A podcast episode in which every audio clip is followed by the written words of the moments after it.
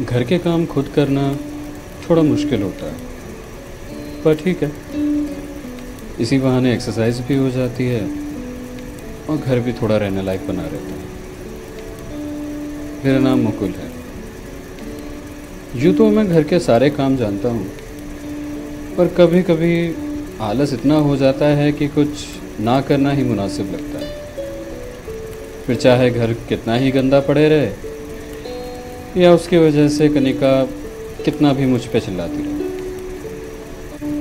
कनिका, मेरी गर्लफ्रेंड और मेरी लिव इन पार्टनर हमको चार साल हो जाएँगे इस जुलाई में। कॉलेज में मिला था मैं उससे पहली बार। वहीं पे उससे दोस्ती हुई, और फिर दोस्ती से प्यार कब हुआ पता ही नहीं चला। ग्रेजुएशन ख़त्म करके जॉब लेने के बाद फाइनली हम साथ रहे वैसे तो मुझे डेट्स वगैरह ज़्यादा याद नहीं रहती बट हाँ उसके साथ जितना वक्त बिताया है, वो सब गिनूँ तो चार साल के आसपास हो गया है। और इतने साल साथ रहते रहते, अब एक दूसरे को थोड़ा बहुत तो बर्दाश्त करना सीख ही जाते हैं। वैसे तो उसको मेरी किसी चीज़ से एतराज़ नहीं है, लेकिन जब बात साफ़ सफ़ाई की आती है तो वो अलग ही रूप धारण कर लेती है। उसका चेहरा पल भर में न जाने कितने भाव बदल देता है। आवाज़ किसी रामायण के दैत्य की तरह हो जाती है। और आगे, मानो पूरे अंगार उगल रही है। और फिर शुरू होती है, हम दोनों के बीच Mahabharat.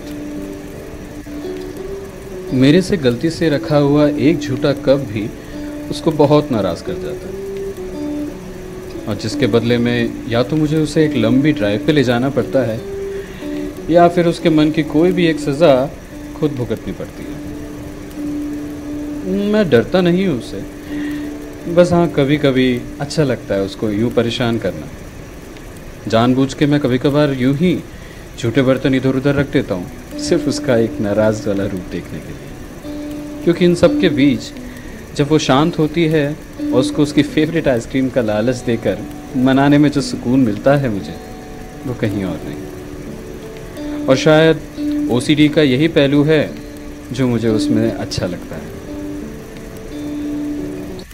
O C D obsessive compulsive disorder मैं ज़्यादा टेक्निकल नहीं जाऊँगा, पर आसान भाषा में ये एक रेयर डिसऑर्डर है, जिसमें इंसान को सब कुछ ऑर्गेनाइज पसंद होता है।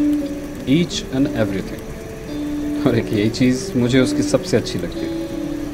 उसका हमारे घर और मेरी लाइफ को ऑर्गेनाइज करके रखना।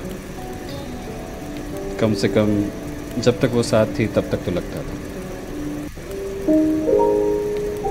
कभी सोचा नहीं था कि उसको इस तरह खो दूँगा।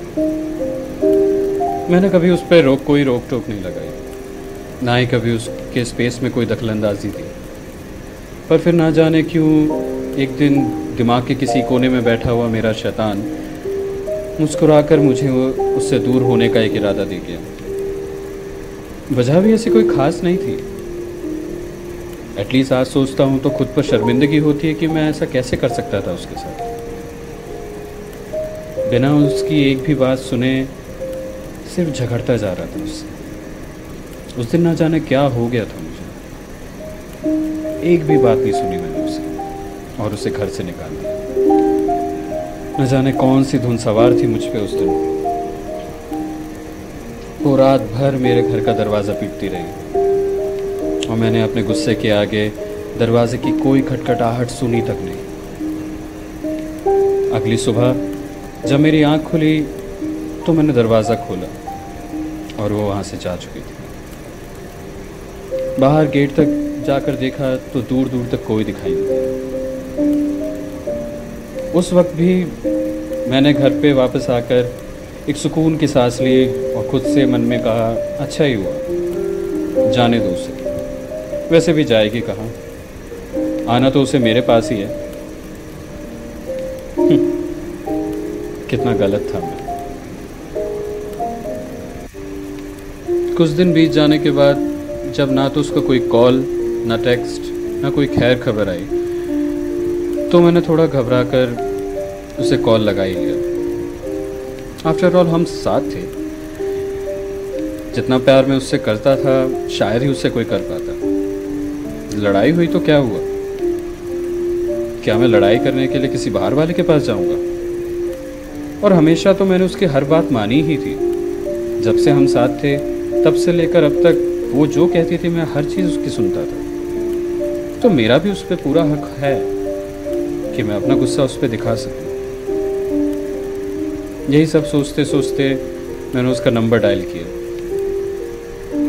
एक रिंग जाके फ़ोन कट गया। कुछ देर मैंने सोचा कि शायद कुछ नेटवर्क इशू होगा। और मैंने दोबारा फ़ोन लगाया तो एक बार फिर एक रिंग गई और फ़ोन कट गया। जब मैंने ध्यान दिया तो मालूम हुआ कि मेरा नंबर ब्लॉक था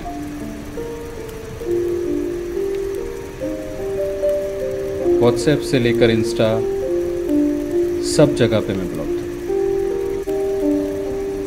जब कोई और रास्ता नज़र नहीं आया तो उसको कांटेक्ट करने के लिए एक ईमेल लिखा। उसका एक ईमेल आईडी था मेरे पास, जिस पे शायद मैं ब्लॉक नहीं था। मैंने उसको एक I am sorry and I miss you का एक मैसेज लिख कर सेंड किया, जिसका जवाब करीब आधे घंटे के बाद आया। यकीन मानिए, वो तीस मिनट मेरे लिए पूरे एक साल के बराबर थे, जब उसके नाम का नोटिफिकेशन मेरे मोबाइल में पॉपअप हुआ।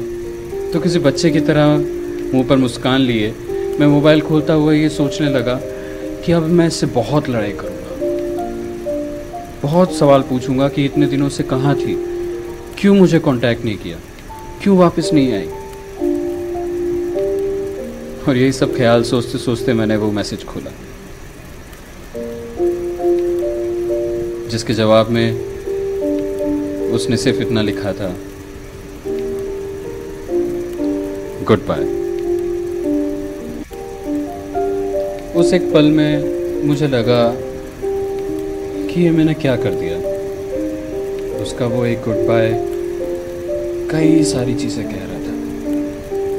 वो बहुत हद तक टूट चुकी थी। वरना वो मुझे कभी नहीं छोड़ के जाती। बहुत प्यार करती थी मुझसे।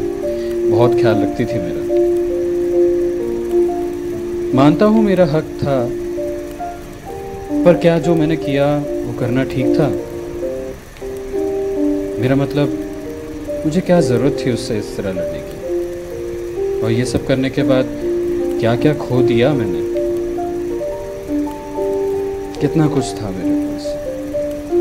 और अब, कुछ भी नहीं। मुझे उसे समझाना चाहिए था। उसे समझना चाहिए था। उसे आराम से बात करनी चाहिए थी। आवाज़ ऊँची ना करके उसको समझाना चाहिए था कि मैं उससे नहीं, मैं खुद से परेशान हूँ। उसको घर से निकालने की बजाय साथ मिलकर बाहर जाके आइसक्रीम खाते हुए अपनी प्रॉब्लम को सॉर्ट आउट करना चाहिए था। और यही सब सोचता हुआ अपने मन में अपने आप को कोसता हुआ।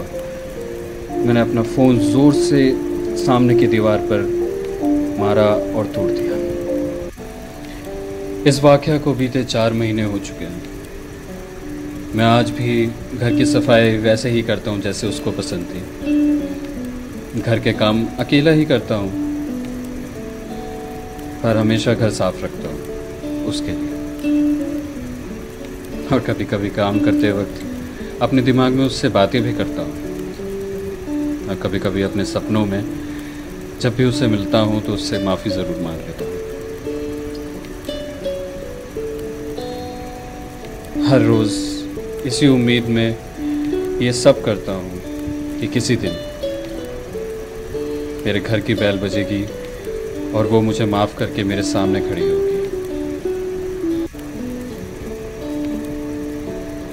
मेरी कर मेरी कली।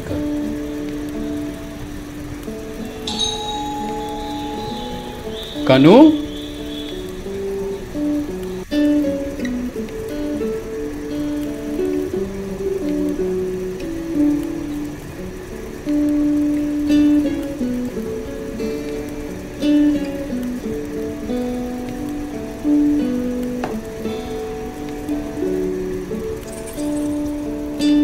Thank you so much guys अगर आपको ये कहानी अच्छी लगी हो तो इसे लाइक करें और नीचे कमेंट करके अपने व्यू शेयर करें।